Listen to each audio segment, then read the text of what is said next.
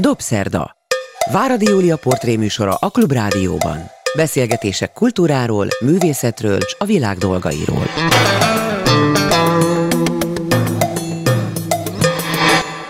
Jó estét kívánok! Ez a Dobszerdai Váradi Júlia vagyok. Jó napot kívánok azoknak, akik vasárnap délben az ismétlésben hallgatják a műsorunkat, és persze jó napot mindenkinek, aki bármikor hallgatja interneten, nézi YouTube-on a Dobszerdát. A mai vendégem Román Panni. Eredetileg Somogyi Panni, de most már épp kiszámoltuk, hogy majdnem 70 éve, hogy nem Somogyi, hanem Román Panni néven ismert téged a világ. Szeretettel üdvözöllek, Panni, nagyon örülök, hogy eljöttél. Nagyon nehéz lenne elmondani, hogy te mi minden vagy. Somogyi Panni, vagyis Panni néni akkor voltál, amikor iskolában gyerekeket tanítottál, akik máig rajonganak érted. De műgyűjtő, néprajzkutató, önéletrajz író, és hát fantasztikus élet van a hátteredben, ma is ilyen az életed. Ha felsorolnánk, hogy az elmúlt rövid időszak alatt hány színházi előadást láttál, hány filmet, hány koncerten voltál, eközben ma vagy tegnap voltál utoljára úszodában? Te, tegnap. Igen. És meg szabad kérdezem, illik a korodat is ilyen pontosan meghatározni? Hát kénytelen vagyok szembenézni vele, hogy 93 lettem lassan. Lassan Amivel, vagy gyorsan? tulajdonképpen egyre gyorsabban, sajnos. Azt mondják, hogy 90 fölött már minden év három évnek számít, hát nem tudom, de hogy, hogy gyorsan, sajnos az tény de hát mondjuk úgy szoktam mondani, hogy szép, szép múlt áll előttem. Úgyhogy... Remélem, hogy szép jövő is áll előtted, és olyan jó, hogy el fogsz tudni nekünk mondani olyasmit, amit szerintem a hallgatók közül sokan egyáltalán nem tudhatnak, mert aki nem élt 90 évnél többet, az egy csomó mindent nem élt át, amit te viszont igen. Azt tudom, mert régóta ismerlek, hogy gyönyörű életed volt. Szabad ezt így összefoglalni? Szabad, és ez így vált. Először is köszönöm a a szép köszöntést, amit kaptam tőled. Másodszor azt még el, meg akarom mondani, hogy nagyon sokan megkérdezik tőlem, hogy van-e az öregségnek szépsége? És én erre azt szoktam mindig válaszolni, hogy az öregségnek magának semmi szépsége nincs, talán nálam annyiban azért jó, hogy olyan emberekkel kerültem össze, és olyan embereket ismertem, akik ma már ikonikus emberek. Legyen az mondjuk a Fejtő, vagy a Mándi, vagy a Pilinszki, vagy szóval olyan emberek, akik ma már szinte... Hát ikonok, ahogy mondod. Ikonok, ikonok. És e- ez az egyetlen talán, ami, ami jó benne, hogy, ezekre visszaemlékezni. Egyébként nem vagyok egy ilyen fényképnézegető, meg visszaemlékező típus, hanem inkább igyekszem betölteni még a napjaimat úgy, hogy azok tartalmasak legyenek, és ember legyen bennük, mert nagyon szeretek beszélgetni, szeretem az embereket, a jó programokat, a jó társalgásokat. Ez mindig is így volt, ugye? Hát ez mindig is így volt, de hát én nekem, hála jó Isten, olyan szerencsém volt a házasságommal, ami talán ritka az emberiség történetében, hogy 50 évig éltem egy emberrel, a legnagyobb szerelembe, szeretetbe, egyetértésbe, ízlésileg, morálisan, minden tekintetben, egyenes gerincsel, ez nagyon szigorú volt eszméiben és nagyon nagy boldogságban is egyetértés. Mindjárt beszélgetünk Román Józsiról, Józsikáról, ahogy te mondani szoktad, Román Józsefről. Józsika, igen. De megengedett, hogy egy kicsit visszamenjek Hogyne? a történetben? Hogyne. Sőt, egészen... Hát van miben visszamenni. Bőven van miben, mert igaz, hogy azt hiszem 21 éves, 22 éves voltál talán, amikor megismerkedtél 22. vele, de én arra 22 évre is kíváncsi lennék, amit nélküle töltöttél. Először is a család. Te milyen családban születtél, hol, milyen körülmények között? Nézd, én egy normális polgári családban születtem, szüleim szücsök voltak, szép szücsüzletünk volt. Budapesten. Ahová, Budapesten, Kossuth utcában, hova nagyon sok művész is bejárt. Tudom például a nagynéném a Somogyi Nusi volt, és amikor már öreg volt, de hát imádott még játszani, ugye ő szubret volt, aztán a végén már ilyen vicénéket, meg szakarító De ő híres szubret volt, élet volna ismernem? Volt, a Honti az első volt az operetben, és, és ő a második igen, volt. Igen, nagyon szégyellem, hogy, igen. hogy én ezt a nevet valamiért így nem tudtam a helyére tenni. Most örülök, hogy ezt megtudtam. Tehát ő volt a nagynéném. Ő volt a nagynéném, és ennél fogva elég sok színészt személyesen ismertünk, nagyon sokan jártak hozzánk, Csikós Rózsi, Dajka Margit, ezek mind hozzánk jártak. Te emlékszel is rájuk gyerekkorodból? Emlékszem rájuk, igen. Milyen igen. volt ez a család, ahol akkor ezek szerint nem is éltetek alacsony színvonalon, sőt, nem, nem, tehát nagyon jó, körülmények jó polgári között. körülmények között a háborút a Lógyai utcába, Lónyai? Lónyai utcába csináltuk végig, abban a lakásban, ahol most a Láng Júlia lakik. Tényleg? Igen, uh-huh. igen. Aztán a nagy-nagynéném, nagybácsim az Elkán Gyula szűcs volt, aki a korának a leghíresebb budapesti szűcse volt, és nekik a Radna utcában volt egy gyönyörű villalakásuk, ahová... A Pasaréten. Pasaréten, igen, ahová 45 után valamilyen vidéki családot akartak betelepíteni, akkor volt az, hogy nagy villalakásokba betelepítettek szegényebb embereket, és akkor villámgyorsan átköltöztünk oda, hogy meglegyen a megfelelő létszám, és akkor átköltöztünk a Radna utcába, és, és ott töltötted ott a fiatal mind addig, ameddig.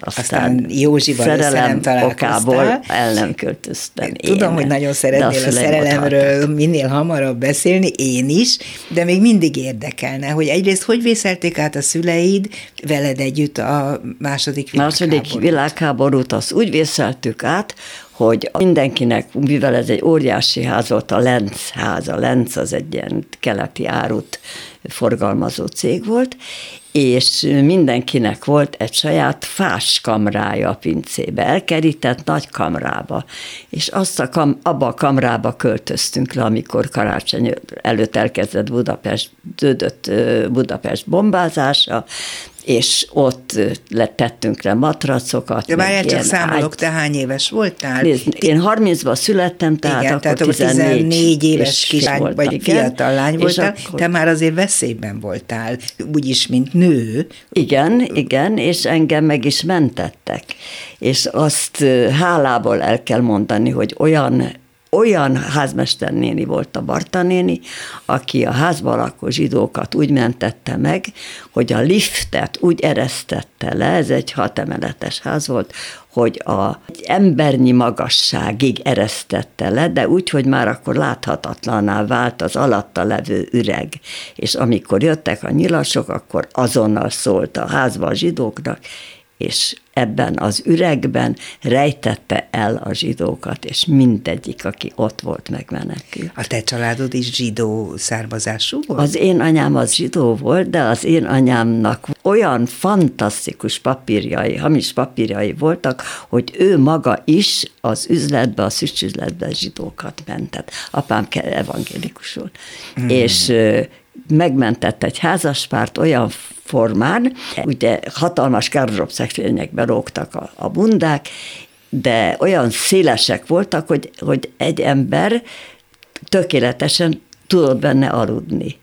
És ez a házaspár, ez úgy menekült meg, hogy anyám ott megágyazott nekik, ott voltak egész ostrom alatt, nyilas ribékek alatt, és két, két dolgot nem volt szabad csinálni éjjel pisilni, és éjjel vizet ereszteni, mert akkor az a úgy a cső, a víz hangja fölhallatszott volna. És egy olyan személyzete volt az apámnak, akik úgy hallgattak erről a legnagyobb titokban.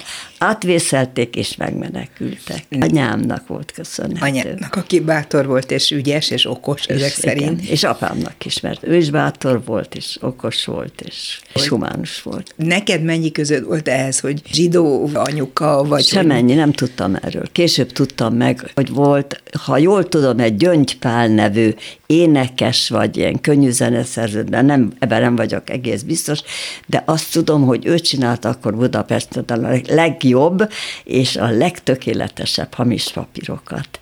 És anyámnak is ilyen papírjai voltak. Úgyhogy...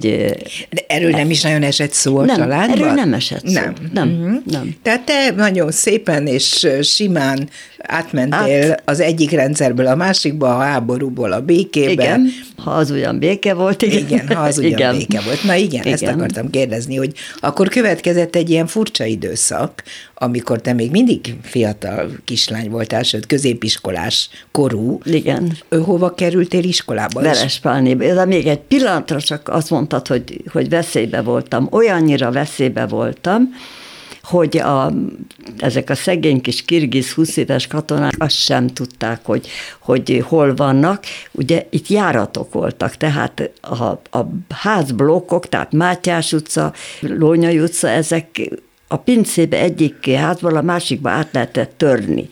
És akkor jött egy ilyen fiatal kis, kis mongol, vagy mit tudom én, milyen Vágott szemű, Vágott szemű orosz gyerek, katona. és nyújtott nekem egy, egy almát, és én olyan nagyon megijedtem, mert azt hittem, hogy valami bombát nyújt, és akkor jöttek a kollégák, és az egyik Bartanini által megmentett zsidó orvos, a Lax doktor, mikor látta, hogy jönnek felém ezek a fiatal fiúk, elkezdett ordítani, hogy, hogy most nem jut eszembe a, a latin szó, hogy fertőző, fertőző. Aha nem, nem igaz. Tehát, hogy megijesztette őket, és nehogy nagyon hozzád érjenek. És elszaladtak, és így menekültem meg ah. arra, amire gondoltál. Értem.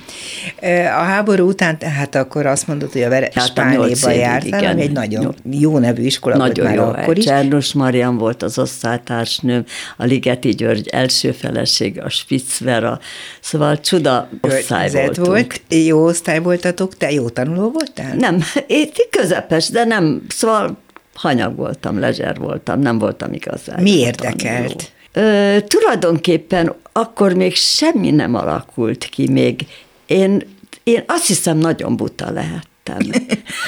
Ezt miért gondolod? visszagondolok, miért akkor gondolod? Ne, nem, nem tudom. Na, szép voltam, de nagyon buta. Nagyon szép kis de nagyon Láttam fényképet a régi panniról, akkor még Somogyi panniról.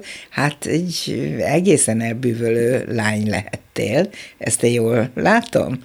Igen. Vagy jól láttam? Igen, én azt mondom neked, hogy Tudtad, én hogy úgy érzem, vagy. hogy hogy buta voltam. De az megvolt bennem már 18 éves korom, sőt 17 éves koromtól kezdve, hogy mint egy zsiráf mindig felfelé kapaszkodtam férfiileg, és mindig legfölül és a legfrissebb és legfinomabb leveleket próbáltam mindig.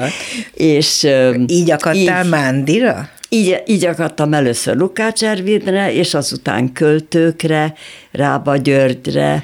Ez kvázi célod is volt, hogy megismeri olyan férfiakat, akiknek nevük tudat alatt, volt? Tudat alatt tudat nem alatt. volt tudatos, de valahogy így jött ki a lépés, hogy mindig olyan mondjuk is, intellektuálisan ismert emberek voltak, ugye a zenét már akkor is nagyon szerettem, tehát koncertek folytán ismerkedtem meg a Lukács Ervidel. Róla mesélsz egy kicsit? Jártál vele? Egy kicsit jártam vele, de aztán én nem, nem mertem vele csókolózni. Miért? Mert nem tudtam, mi az. És, és, ő volt az és nem mertem kipróbálni, és ő meg is kérdezte tőlem, hogy magát megcsokolták, mert egyáltalán, vagy téged. És mondtam, nem, és akkor úgy megnyugodott, hogy nem őt taszítom el, hanem ezt a dolgot még nem akciót, szeretnéd. Igen. És hát aztán jött a Rába Gyuri, még Rozgonyi Iván is egy költő volt, aki aztán elhagyott engem. Ő hagyott ezt, el téged? Igen, és egy színész miatt ezt most nem Ezt nem tudod megbocsátani. Lenni, de nagy színész volt, aki miatt elhagyott. Akkor ez megbocsátható, nem? Megbocsátható, igen. De nem voltál nagy színész, viszont, viszont azért az, hogy Mándi Iván belét szeretett, És aztán az Lakatos Pista, aki gyönyörűen fordított Vergilius. Rajta keresztül is ismerted meg ő Mándi hívott Ivánt, meg ezt egy kis összejövetelre, szerelmes volt velém, de akkor a Mándi. De Lakatos Istvánba te nem voltál szerelmes? Nem, nem csak jó haver volt, és ha följött, akkor mindig bement a spejzba, és akkor kiválasztott egy polcot, és azt a polcot elejétől végigette. És mik voltak a spájzban? hát ha éppen mondjuk lekvár volt, akkor azt, azt a polcot végigette. És anyukád mit szól? nevetett. Nem haragudott. Anyám nagyon jó, jó és neki, jó indulatú le, volt. Tetszett neki a lakatos és Csak ez olyan vicces volt? volt? hogy akár mi volt, az végig. Ez volt a jellemző rá? Igen. És amúgy szórakoztató és izgalmas? Amúgy, amúgy, amúgy egy nagyon rendes és nagyon bátor gyerek volt, és börtönbe Miben volt is, bátor? politikailag, Politikailag börtönbe is vitték bátor őt, volt. Igen. Mándi Iván milyen volt?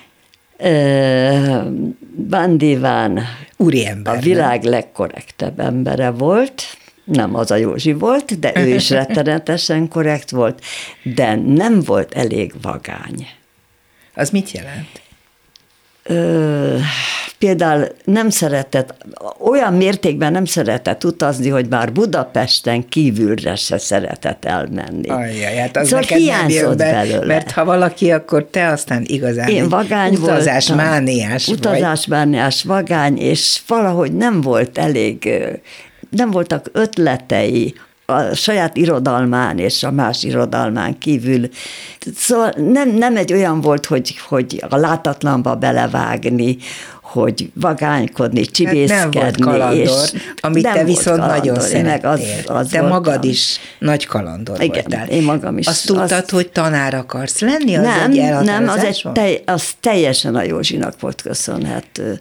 Tehát azelőtt mire készültél? Gépírónő voltam, és elmesélem a megismerkedésünket. Pont ezt akartam kérdezni, mert ez vezetett el Józsihoz. Ez vezetett tudom. Józsihoz, ugye? igen. És hogy lettél gépírónő?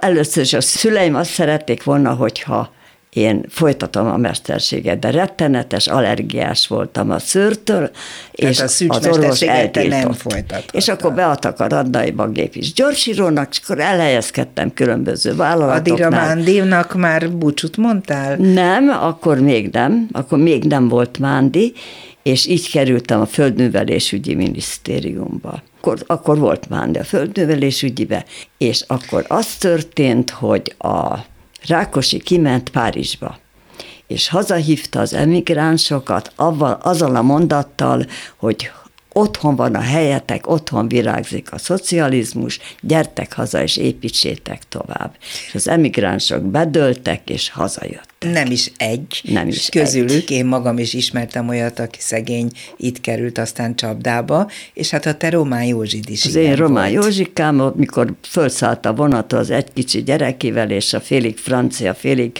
magyar feleségével, novemberben szakadó esőbe leszállították a határon, a határőr felvette a telefont, és azt mondta, hogy megtaláltuk a francia kémet. Így kezdődött a Józsinak az ideje. Magyarországi élete. És ha nincs Köböl József, aki a központi bizottságban egy nagyon magas rangban volt, és együtt voltak Párizsban, akkor Józsi sincs. Tehát Köböl Adira hazajött, és itt komoly funkciót Komoly töltött be. volt a meg igen. tudta, hogy Román Hogy József, aki, barátját. aki így csinálta a háborút Franciaországban, aki a legvagányabb forradalmár fiatalként már és itthon is volt az megmutatta, hogy, hogy mennyire bátor, majd erről egy kicsit beszéljünk. Igen. De hogy ezek szerint Köböl József kimentette őt Köböl ebből fölment a Rákosihoz, és azt mondta neki, hogy a nyakamat elvághatod, a fejemmel garantálom, hogy nem kém. Hmm. És valójában ő mentette meg. És akkor mi lett Józsival ezek után? Ezek után a Józsi sokáig küzdött, nem volt állás, aztán a Köböl a Földművelésügyi Minisztériumba betette, és ott jóba lett Erdei Ferenccel. Az FM minden évben csinált egy olyan kiállítást, ahol, ami statisztikából állt, hogy tavaly ennyi kukorica termett, de bezzeg idén ennyi. És ez egy ilyen rettenetesen statikus, unalmas kiállítás volt, és az ország minden részéről a gyerekeknek oda kellett menni és megnézni a számokat, és akkor erről dolgozatot írni, és majd megbolondultak szegény gyerekek. És akkor a, abban az évben a Józsit bízta meg, aki csinált egy fantasztikus kiállítást báb, báb, te, tehenekkel, meg a tehenek feneke alá kakaós csikákat. Igen, ezt olvastam, ezen ezt annyira olvastad? nevettem. És fejölőkkel, és szóval ilyen, hogy Tehát látványt látványos hoz. Gyerekeket nem- ez nyilván sokkal jobban érdekelte, mint a sok hülye szöveg, amit sok hülye szám és szöveg és statisztika, szóval óriási sikere volt, és az erdei szerette a Józsit, de ezt megelőzőleg nem volt neki gépírónője, és bement az erdejéhez, és azt mondta neki, hogy te Feri, nem fogom tudni megcsinálni, mert A én kiállítást? egy új a kiállítás, mert egy újjal rettentő sokáig tart, míg leggépelem, amit akarok csinálni, úgyhogy szerez nekem egy gépírónőt. És akkor elment a kisfőnökökhöz, a Erdei meg a Józsi, azokhoz, ahol két gépírónő volt, és akkor kisfőnök azt mondta, na jó, a kapanni menjen. Te kinek voltál a gépírónője? Hogy olyan, a- ott egy olyan osztályvezetőnek, ez, Mhm. az nem volt érdekes, csak neki kettő volt. És akkor én voltam a fiatalabb, azt mondta, hogy akkor menjen a Panni hozzád egy hónapra. És akkor a Józsi belépett, és mint egy ilyen kutfudr, a franciák azt mondják, egy ilyen villám, Meglátni és megszeretni Csill- egy pillanatműve csill- volt. hogy mondják? Villámcsapás. Csapás, igen. Egymásra néztünk, és egy pillanat alatt halálszerelmesek lettünk egymásba. Ez tényleg olyan, mint egy, egy mondába, mint egy legendába, szóval olyan valószerűtlen, hogy egy ilyen dolog megtörténjen. Ő milyen férfi A volt? mássága miatt. De ő nem volt egy, ha szabad ezt mondani, nem volt férfiként, nem az volt, akire így megfordulnak Nem, a lányok nem az volt utcán. egy Ramon Novarro. Azt akartam Nem, volna nem. mondani, ha nem bántlak meg ezzel. Nem, nem, egyáltalán. Nem ember 17 volt, de- évvel de nem idősebb mint- volt, egy, egyáltalában nem egy lenyűgözően gyönyörű férfi, akitől egy 22 éves lány elájul. Valami egészen más volt benne, sokkal több volt benne, mint egy szépség. A különlegessége volt, a megjelenése, a még a ruházata is lenyűgöző volt. Mert hogy, hogy Párizsban vette korábban a holmiai? igen, és 52-ben ugye a magyar férfiak lódembe jártak, és on sárgás-barna cipőbe, ő meg Sparciátba, ilyen bőr szandálba, amiben a régi rómaiak, kockás ingbe, sordva, szóval valami úgy teljesen elütött mindentől, és nem tudom, mi nyűgözött le benne Hát meg. talán pont az, hogy benne volt a kalandor Benne. esélye. Első pillanatban benne volt minden, hogy ez egy másfajta fali. Ez, ez szóval úgy és jött ő be mit nekem. gondolt rólad? Utólag mi derült ki? Ő, ő rám nézett, és halálszerelmesedett belém. Hmm, és szép. akkor, Holott volt egy család. Volt egy a család, háttérben akkor- azért az nem lehetett könnyű. akkor már két gyerek is volt itthon, igen. Akkoriban ráadásul az, Úgyhogy hogy valaki elváljon, er, meg... erkölcsileg ez ö, olyan csapás. problémát okozott neki, hogy amikor például megnyílt ez a kiállítás, aminek óriási sikere volt még az elvtársak körében is, hatalmas fogadást rendeztek, és nekünk külön, egy kicsi asztalon, kettőnknek külön. Miért? És az erdei odajött, és azt mondta, hogy ne haragudj, Jóska, nem ültetlek az elvtársak közé, mert tudod jól, hogy mi az alapállásuk az, az Szocialista morálról, hogy nős ember nem, nem vesz maga, nem, nincs szeretője, nincs vele élője, de hát ő is röhögött az erdei is, de külön Külön tálaltak nekünk egy külön kis asztal. Józsi meg halál boldog volt, hogy nem kellett az elvtársak közé. Mert akkor már a Józsi ugye eltellett, akkor 48-tól 52-ig, a négy év alatt akkor ő már világosan látott mindent. Stalinizmus, mindent a világon, ami kinyitotta a szemét és ezt a vakhitet, hogy ilyen egyáltalán legyen, hogy kommunizmus, mert ilyen soha nem volt. Ugye, csak Mert itt hogy, és akkor itt kéne voltak. egy picit visszamenni Józsi történetében, Román József történetében, aki mellesleg író, művészetelemző, eredetileg csodálatos asztalosmester, ha jól tudom. Igen. De hogy ő fiatal korában valahol az Angyalföldön született, azt hiszem talán vagy a, Márton utcában, a Gát utca sarkán, egy, egy házal arrébb, mint József Attila. egy munkás család, ha jól tudom. Abszolút proletár család. Abszolút proletár család, és három... Szegénység. És a, és a világhá, első világháború legelső napján esett el az apja. A fronton és négy gyereket hagyott, itt Hány három lányt. Józsi? És a Józsi volt akkor ilyen nyolc hónapos körül. Borzasztó.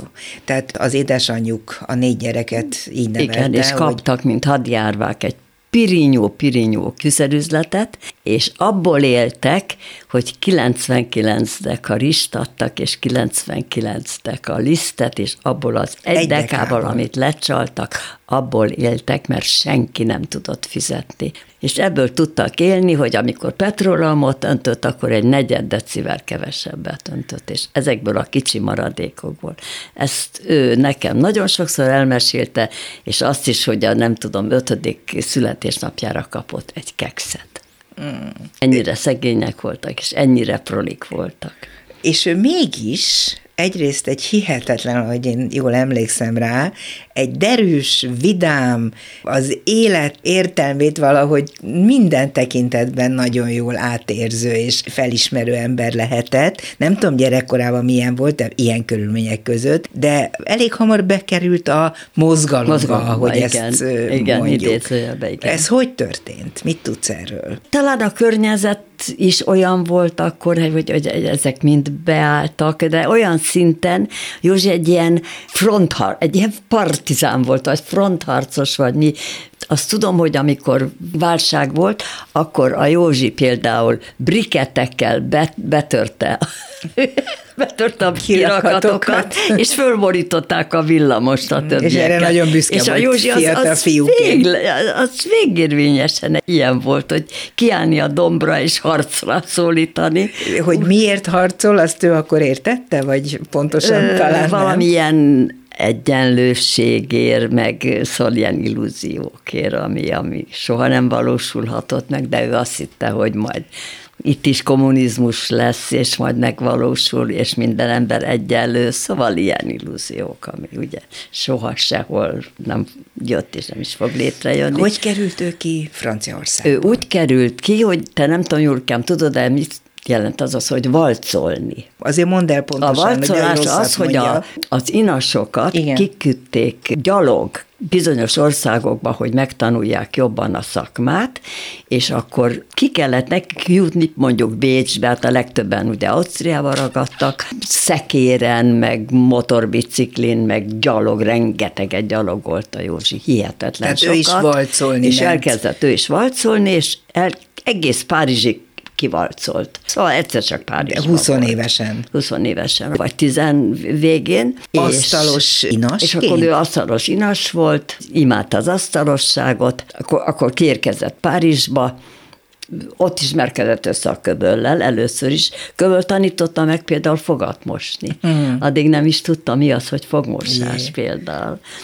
És sok, nagyon sok mindenre megtanította a köböl. Hát, Olvasni megtanította. Tanulékony volt Józsi. Igen, az és, azért és itta be, mint egy szivacs és ott mindjárt talált munkát, és olyan ügyes volt, és olyan jól, jól dolgozott, hogy a Rothschild lánynak ő csinálta meg például az irodáját az asztalos munkát benne. Igen, hát akkor meg is tudott ebből már élni. Csak azért jött haza, mert a, a Rákosi, Rákosi hazahívta. Igen, hogy Közben ő ott jól érezte magát? Igen, és albérletben volt egy asszonynál, akinek nyolc lánya volt, és hát elég nagy szegénységbe éltek, és a legidősebb volt a Bári, akit aztán ő elvett feleségül, Párizsban. Párizsba, és egy nagyon nagy baráti körre tett szed, csak franciákkal, akik mind az ellenállásban benne volt. Lass, szóval ezek bevitték, Igen. belevitték az Azt még tegyük hozzá, hogy ő megjárta azt a tábort, azt a híres, hírhet munkatábor, azt, vagy nem igen, tudom, hogy. Azt, azt akartam, igen. Ugye, azt, akartam hogy, mondani, hogy került igen, oda? Már akkor, amikor ugye le, két Franciaország lett De Gaulle és a Péten, és akkor, akkor az emigránsokat ki, ki akarták ebrudalni. Úgy Egy nagy ebetűt kaptak. E, Nádas ö, Péternél olvashatunk erről, mert igen. az ő aranyosi nagybácsia is ott volt ebben ott a táborban. Aranyosi? Aranyosi. Igen. igen, erről ezt a nevet a Józsi Majd olvasd el a Nádas könyvét, amiben erről nagyon részletesen beszámol. Szóval aztán, mint emigráns, kitiltották, de nem jött haza, nem hagyta ott, és akkor begyűjtötték az emigránsokat, akik nem mentek haza. Ez, ez egy ez nemzetközi egy dolog volt. volt, ahova És először a, hogy a Romangároszba és akkor a Román Garrosból levitték Vernébe, Lövernébe, ez a spanyol határnál van, Dél-Franciaországban van, és itt volt a Rajk is, Rajk, Rajk közvetlen baráti köre is itt volt ebbe a Vernéi táborban, de a Rajkkal nem nagyon ismerkedett meg, mert a Rajkék rettentő gőgösek voltak. Mm. És elkerítették magukat zsákokkal, a, a kis minden, ugye faházakban voltak ö, internálva. Barakokban. Barakokban. Szóval többi magyarral nem érintkeztek, csak avval a cseresznyi, és még nem tudom kivel, mm. csak hárman vagy négyel, és távol tartották magukat. Tehát lényeg az, hogy Józsi megjárta ezt az elég ezt a Vernei tábort, igen, meg, megszökött egyszer, de megkapták a spanyolok, De aztán és megnősült, és született egy kisgyereke, és végeredményben lehetett volna egy párizsi, jól menő asztalos. Az lehetett volna, igen, ha Rákosi haza nem hívja. Igen, de azt gondolom, az én életem és most, úgy alakul, ahogy alakul. Most mondom el, hogy Román Pannival beszélgetek, aki azon kívül, hogy egy gyönyörű kislány volt, és fantasztikusan nyitott, ma is mindenki ismeri, nem véletlenül, 93. évét tapossa, ami hát nem látszik rajta persze, mert különben nem lenne itt a Klubrádióban, most éppen velem a stúdióban. De nála ma is nyitottabb, érdeklődőbb, az emberekre figyelőbb, és odaadóbb hölgyet nem, nem tudom, hogy ismerek-e. Folytatjuk azzal, hogy Józsi hazaérkezett, ismert körülmények között, és egy nehéz időszak következett, gondolom, mert a szerelem ugyan csodálatos dolog, de hogyha le kell küzdeni egy ilyen nagyon kellemetlen helyzetet, hogy ott van egy kétgyerekes családanya a háttérben, akkor azért az nem lehetett könnyű. Hát ez egy nagyon nehéz időszak volt, 12 évig vártam rá mert ugye hát rettenetes botrányok voltak otthon, amikor kiderült, ő akkor már nem, tulajdonképpen ő már nem szerette a feleségét akkor, mert a felesége betegesen féltékeny volt, amit ő nem bírt ki. Semmilyen férfi nem bírja ki, de ő még a maga nagy szabadság ideájával különlegesen nem bírta ki, és ő megkérte, hogy maradjon Párizsba, de hát ő vele jött. Szóval nem egész pontosan csak én választottam el, csak én az ellenkezője voltam ennek, minden hiány a féltékenységnek.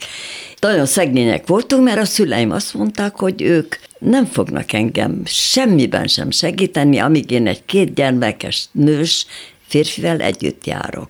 Úgyhogy az ő fizetése az teljesen hazament, és abból éltünk, amit én, mint Gépíró. tanár kerestem. Ja, akkor lettél tanár. Akkor, na, akkor Tehát Józsi most egy picit visszamegy, egy egész picit. Ugye akkor a gépírónőségből a Józsi azt mondta, hogy ugye nem képzeled komolyan, hogy örökké gépírónő leszel, tessék beiratkozni a főiskolára és tanárnak lenni. Akkor beiratkoztam, akartam magyar-francia szakos lenni. Honnan tudtál franciául? A Verespánéban német német, latin, francia kötelező volt, mm. és akkor én tudtam már francia, valaminek ő nagyon örült. Na de a Rákosi akkor behozott egy pár évre egy olyan rendelkezést, hogy két főszakot nem lehet fölvenni, tehát a magyar mellé csak tornát, vagy énekkart, vagy ilyesmit. Úgyhogy elvégeztem három év alatt a főiskolán a magyar tanárságot, aztán a Józsi azt mondta, hogy ne hagyjam abba, leküldött Szegedre, ott elvégeztem a francia szakot És így három évig. Rá. Minden kérését teljesítettem. Minden kérését akkor már én teljesítettem, és akkor én már belejöttem ebbe, akkor már én kicsit kezdtem eszesedni. És tetszett is nekem. És tetszett is nekem Már nem voltál dolog. buta? Nem, akkor már nem voltam olyan buta, de szép maradtam, azt volna a. Szegedről tudom. Mert ott mi volt? Mert a, ott volt a dékán a Madácsi. Én repülővel jártam le egyébként, mint levelező. Oh. Akkor még volt repülő, fölültem a repülőre 9 órakor, 10-kor Szegeden voltam, levizsgáztam, és akkor szépen visszaültem a repülőre, és hazajöttem. Nagyon kalandos Nem volt. volt nagyon drága a repülő? Ah, akkor semmi se volt drága. Na. És a Madácsi az vitt engem, a, ő volt a dékán, vitt engem, Kamáslia volt, és nagyon elegáns, öreg úr volt, idős úr, lehet, hogy nem is volt öreg, csak nekem, mm.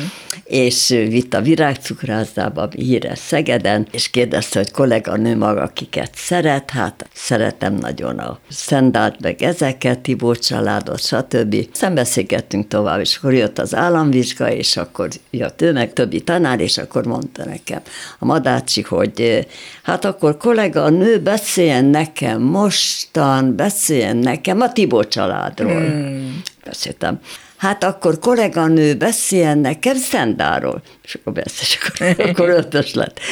És akkor utána jött a germanisztika, egy fiatal tanár volt, és kérdezett, és egy árva nem tudtam neki válaszolni. Azt mondta, hogy bukás. Nagyon mérges volt a tanáriba, és mondta, hogy, hogy semmit nem tudott, megbuktatom, csak azt mondta nekem a dács, hogy ugyan már ötös volt az irodalmi vizsgája, adjál neki egy kegyelemket. És megadta.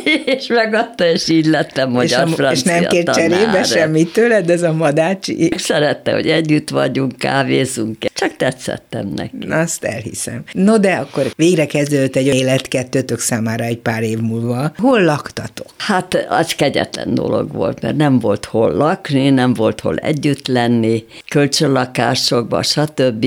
A szegény vásárhelyi Miklós börtönben volt, ugye, és hát a Radna utca az nagyon közel van a Hankóci Igen, ahol ők laktak. Ahol, ahol laktak, és Edita három gyerekkel, a Marcival, a Istvánnal és a Julikával egyedül maradt. Akkor a Józsi már nagyon jól ismerte az egész társaságot, kennedy de a demokratikus ellenzéki fiúkat mind nagyon jó, meg a Soltotiliát beleért, meg Kis János, meg milyen Gyuri volt szegény, aki meghalt. Bence. A Bence Gyuri, az avval Amerikában voltunk együtt, a Kennedy meg az Józsika idősebbik lányának, a férjének, a Fencsi Gabinak barátja. a legjobb barátja volt. Tehát itt, itt akkor már kialakult egy ilyen kör, úgyhogy ő fölment a Vásárhelyi Edithez, és felajánlotta magát, hogy mint albérlőt, hogy fizetni fog neki, segít neki a konyába, mert a Józsi Isten ilyen főzött, 50 évig főzött rám, és segít a gyerek marcsikáért elmenni az óvodába, szóval, és az Edith beleegyezett, és akkor, akkor bár végre volt egy ilyen otthonféle, ahol a Józsi meg, meg tudott egy szobába telepedni, én pedig a Radna utcából, ami rendkívül közeli, hát ott voltam aztán vele éjjel is, és akkor hajnalba eljöttem, és nálunk ott a Radna utcában a kerítés sem volt egy luk, és én azon a lukon be, visszamásztam, lefeküdtem, és volt egy nagyon édes házmesternő, nagyon szeretett minket, és azt mondta anyámnak, hogy nagyasszony, mondja meg a kislányának, én öt órakor kinyitom a kaput, nem kell neki mindig fél ötkor azon a lukon vissza és anyám elájult, pedig akkor már 22 éves voltam. Na de és hát ő nem rossz indulatból mondta. Emberrel. Ő jóságból mondta, mm. mit váltok én a lukon. Tehát a vásárhelyi családdal így és kerültetek igazán szoros kapcsolatba. Így és így történt talán az is, amiről tudok, hogy említetted is már az akkor lassan szerveződő demokratikus ellenzék tagjait, hogy Józsit mindenki szerette, és ezek az emberek nagyon-nagyon nagyon közeli baráti viszonyba kerültek vele, veletek. Igen. Aminek Igen. következtében olyan világot ismerhettetek meg, hogy Józsi tulajdonképpen ebből a környezetből vált ismert emberré, kezdett el írni, foglalkozott művészettel, korábban Bálint Endre nagyon jó barátja is volt, hogy az ő neve mindenki számára ismert lett ebben a közegben. Ez így volt? Ez így volt, ez így volt, igen. Nincs olyan ember, aki a Józsit leszerette volna. Rendkívül segítőkész volt. Akinek segíteni kellett, ő ott volt. Bálint Endréről mesélj egy kicsit, te is ismerted Bálint hogy Endrét. persze, Honnan volt a barátság közöttük? Hogy a barátság, hogy hogy született közöttük, ezt én nem tudom, erre nem tudok visszaemlékezni. De hogy nagyon-nagyon jó barátja volt, és nagyon nagy segítségére volt a Bandinak mindenben. Szállította autón zsennyére, szállította szanatóriumba. A Egyszer nekem azt mesélte Józsi, és ezt meg fogod erősíteni, hogy rendszeresen átjárt Bálint Endréhez, mert Bálint Endre szerette, ha megnézi, hogy miket készít. Igen, igen. És hogy valamilyen tanácsot is adott neki Józsi, igen, hogy igen. egy deszkára fesse szóval az, az, a képet. Az a, bocsánat, Visszaidézem, igen, igen, ez egy korszaka, egy késői korszaka volt a bandinak, amikor a terpen, már a rossz tüdeje miatt a terpentintől eltiltotta az orvos, és akkor kezdett ő kollázsokat csinálni, és a kollázsoknak való hátteret, tehát ezt a fa, fa préselt fa lemezeket, a Józsi ment le, vagy, vagy én is segítettem ebbe az asztalosnál kivágatni. És akkor olyan mértékben belelendült a bandi ezekbe a, ebbe a kollás csinálásba, hogy ez egy kicsit a minőség rovására ment. Uh-huh. És akkor a Józsi azt mondta neki, hogy kicsit tartsa vissza magát, kicsit lassabban, ez már hát devalválódott. Hát az, neki. hogy túl sok lett, uh-huh. és már nem volt benne annyi fantázia, mint a, azt megelőzőkben. Szóval hit, hallgatott rá, és hát aztán ugye nem sokára szegény teljesen elerőtlenedett kórházba került nagyon sokáig. Végül is rendeződött a ti viszonyotok, legalizálódhatott, összeházasodhattatok. Igen. Hány éves voltál akkor, amikor Hát ugye 64-ben volt, mentél. szóval 34, 22-től 34, igen, 12 évig vártam rá. Lett egy csodálatos Lett egy, kisfiatok. Le, igen, 30, akkor már 36 volt, amikor Andris megszületett. És akkor most egy beszéljünk egy kicsit arról a közös életről, amiben, ahogy tudom is, meg egy ilyen félig önéletrajzi kötetben olvastam is, amit egy tanítványod írt meg a segítségeddel, hogy az volt a fantasztikus a ti kapcsolatotokban, hogy mindig azonos dolgok érdekeltek igen, benneteket. Igen. Hogy minden irány közös volt. Ez tényleg így volt? Ez, hogy... té- ez tényleg így volt, egy, ez egy nagyon érdekes, ez egy szellemi építkezés volt. Én jól értek a zenéhez, a komoly zenéhez, ha szabad így dicsekedni. Akartál is zenével foglalkozni? Én, én zongoráztam, de nem jól zongoráztam, de nagyon szeretem a zenét, és, és értek is hát hozzá. minden komolyabb koncerten látlak, ahol véletlenül, ha én is ott vagyok, ahol nem vagyok ott, ott is ott vagy, de minden komolyabb színházi előadáson is látlak, ha én nem vagyok ott, te akkor is ott vagy. jól hangzik. Viszont a Józsi meg beleszeretett a képzőművé, beleásta magát, és egyszerre csak ott voltunk, hogy borzasztóan jól értett hozzá rettentő jól. Olyan jól, hogy nem tudom, emlékszel a Mészáros Tamásra. Hogyne.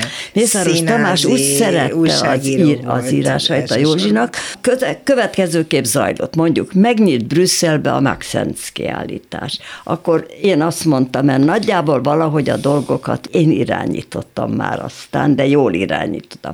Mondtam, Józsikám, megyünk Brüsszelbe. Hogy, hogy? Úgy, úgy mondom, hogy meghozod a szemüvegedet, az orvosságaidat és az újság újságodat, a jegyzetfüzetet, többiről én gondoskodom. Hmm. Akkor elmentünk Brüsszelbe, megnéztük. Hogy mentetek el repülővel? Én, nem, én vezettem.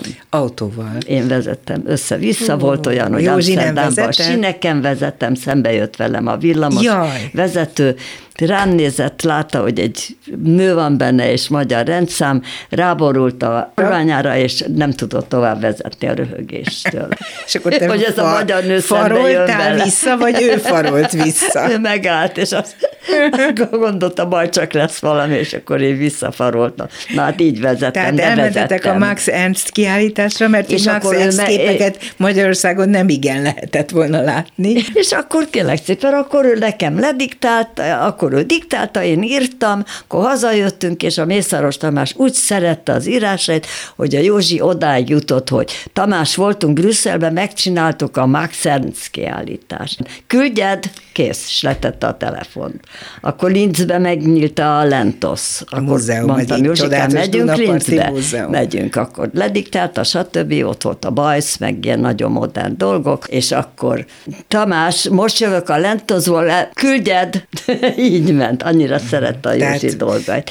És akkor, hogy akkor mondjuk te... lábon megvette Józsi írásait. Igen, olvasatlanul küldjet, küldjet, közölte, és akkor azok, azok nagyon jók voltak. És a Bandiról ugye könyveket is írt, és nagyon hozzáértően, nagyon Igen, egy csodálatos könyvet Bálint Endréről, olyan közel voltak ők egymáshoz, hogy nagyon. olyasmit tudott Bálint Endréről, amit nem sokat tudhattak. Nem, igen. Tehát ő végül is autodidakta módon, anélkül, hogy járt volna bármilyen Négy ilyen típusú volt. képzésre, négy polgárival magáévá tette a magyar kortás művészetet, igen, de nem csak a magyar, hanem az európai, európai művészetet is. is. És akkor az utazások. Te megveszekedett utazómániás voltál és vagy. mindenhová szegényt, ő szegény volt ebben, mert nem akart jönni, ő, vagy? Ez furcsa volt, mert ő nem, nem tulajdonképpen nem szerette ezt a ezt az én túlmozgékonyságomat, de mikor már ott voltunk, mondjuk Japánba, vagy szóval ezeken az érdekes helyeken, Provence-ba, stb., akkor ugye már, ő akkor már imádta dolgokat. Olaszország, Olaszországban 60 napig voltunk. Ezt még muszáj elmesélni. Jó, El, még egy Párizsban van. voltunk, és a, hány percünk van még? Már nem sok, de nem baj, De ezt, belefér. ezt muszáj elmesélni. Párizsban isteni dolgunk volt, mert mindazok a, a, az emberek, akikkel ő együtt, az ellenállásban együtt volt, azok közben meg elpo, elpolgárosodtak, ezt jó értelemben mondom, meggazdagodtak, az egyik nyitott sportüzletet, stb. És engem elfogadtak, ami nagyon nagy dolog volt, mert ugye a Mari volt az, akit elfogadtak. És A most itt jön egy új feleség, magyar igen. nő, igen, de elfogadtak, sőt, megszerettek, és mikor ebbe a korszakban ugye nem voltak cipők Magyarországon, minden család adott nekem pénzt, cipőre, tessék, Anna, itt van, vegyél magadnak cipőt. De én nem vettem cipőt, hanem eltettem a pénzt. És amikor kimentünk az országból Itália felé, akkor leültünk egy körre, és megszámoltuk, ami pénzt én eltettem cipőre, és tudtunk venni egy kicsi autót rajta. Ah, És tudtunk maradni 60 napig Franciaországgal együtt Itáliába. Végig mentünk egész Olaszországon, egész Szicilián, bementünk Szicília közepébe, Ennába, ahol tudott Prozerpina, vagy ki is volt ott, nem tudom, Hádész elrabolt ott Prozerpinát, vagy kit. Óriási utazásokat csináltunk, és ugye a nyelvtudással mi, és autostoppal csináltuk egy ideig, de hát aztán akkor utána már autóval. Magadról keveset meséltél, nem beszéltünk a te tanári munkádról. Hihetetlen sikeres időszaka lehetett a te életednek, úgy vélem, hogy egész különleges tanár lehet. Én nagyon-nagyon szerettem tanítani, és nagyon más voltam, mert abban az időben nem így tanították az embereket, hanem Porosz módszerrel. Szóval porosz módszerrel, de, de az én bátorságom és következmény, be nem látásom következtében én olyan dolgokat mondtam el a gyerekeknek, amit tőlem hallottak akkor életükben először, tehát többek között a sztalinizmusról, a gulágról, Szolzsenyicinről, stb. Szóval olyan dolgokat meséltem el Nem nekik, ami féltél, hogy a életveszély fejedre volt. Nem, mert nekem nincs veszélyérzékem. Aha. Nekem nincs veszélyérzékem, ezt onnan tudom, egyrészt innen is, hogyha egy szülő feljelent, akkor én akkor én ezt keményen megszenvedem, mert olyan dolgokat mondtam, hogy a gyerekek szája tátva maradt attól, hogy tulajdonképpen mibe élünk, de abból is tudom, hogy, ne, hogy nem félek, hogy én a Józsival végigcsináltam az 56-ot úgy, hogy mindenhol, ahol valami történt, mi ott voltunk. A köztársaság téren, a parlament előtt, a Mert te Lánchídnál, mindent közelről akartál Mindent látni, a saját szememmel meg akartál láttam. tapasztalni. Mindent, igen. Hát azért vakmerő is voltál, legyünk Igen, őszinték. igen, mert a, a nem félés az tulajdonképpen Olykor- olykor következmény vakmerőség. nélküliség és vaktan. Tehát akkor végül is, Én pedagógus 35 évig éltél tanítottam. sok-sok éven keresztül, Igen. sikerélményekkel tele, és rengeteg tanítványjal. Ez a kis könyvecske, ami hozzám került nagy örömmel. Ja, a Dobos Erzsikének a Román könyve, Panni, igen. Dobos Erzsébet könyve, ő egyik tanítványod volt, és hát rajongással beszél és ír rólad, és úgy tűnik, hogy olyan különleges tanár személyiség lehettél, aki meghatározó volt igazán sok fiatal számára, de amikor nyugdíjba vonultál, akkor hátat tudtál ennek az egésznek fordítani, és belekezdtetek Józsival közösen valami olyasmivel, ami az én számomra is, hadd mondjam azt személyesen, óriási élményt jelentett, és jelent még máig is, hogyha oda jövök hozzátok, ez pedig a népi iparművészeti tárgyak gyűjtése. Ez hogy alakult ki?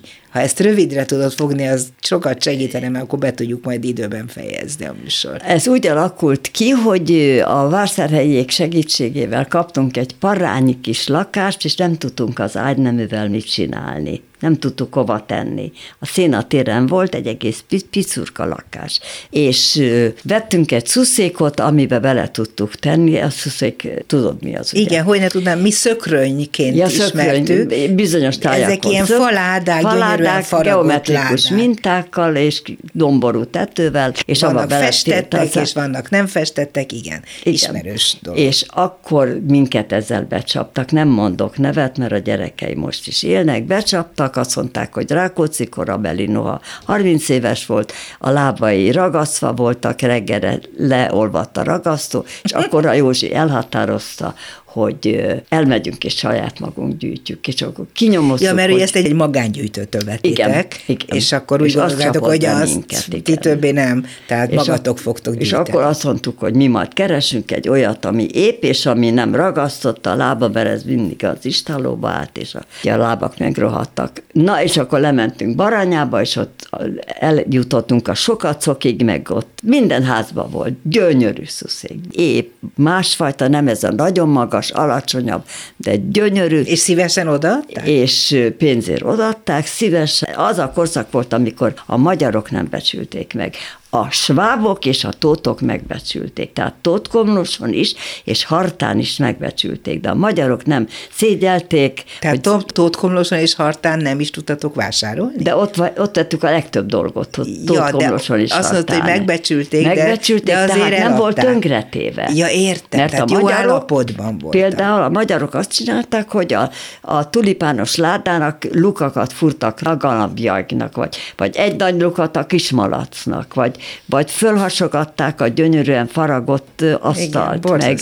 tűzre dobták a szüzanyát Jézuskával, ami fából, festett fából volt, szobrokkal gyújtottak be. A svábok viszont mindent megőriztek, minden hó tiszta volt, fönn volt a padláson, és eladták, mert kellett a pénz, és mert nem kellett a tál, mert volt 15 tál, ebből 13 nem kellett. Egy egész gyűjtemény, egy csodálatos múzeum tulajdonképpen a ti lakásotok ott a Szemlőhegy utcában. Az az érzésem, hogy olyan módon tanultátok meg ezeknek a tárgyaknak a történetét, használatát, a körülöttük lévő teljes szociográfiát, ha lehet ezt így mondani, igen, igen. ahogy nagyon kevesen. Tehát végül is ti ketten Józsival egy igazi népi iparművészeti tárgyűjteménynek a legkomolyabb szaktudósai lettetek. Igen. Mi van ezzel a gyűjteménnyel ma? Ezt a gyűjteményt én így, ahogy van, unblock eladtam az új néprajzi múzeumnak, avval a feltétellel, hogy életem végig benne maradhatok, és a fiamnak fogják az árát kifizetni. Jaj, de gyönyörű ötlet. Úgyhogy én benne maradtam a baldahinos ágyamba és a festett szekrényeimbe, mert most már csak ilyenbe tudok élni. És egy gyönyörűséges cikk jelent meg rólam, hogy az ország legszebb gyűjteményét tette magáévá most, az utolsó hónapokban a Néprajzi Múzeum. Most a drága Kemet Lajos. Nem.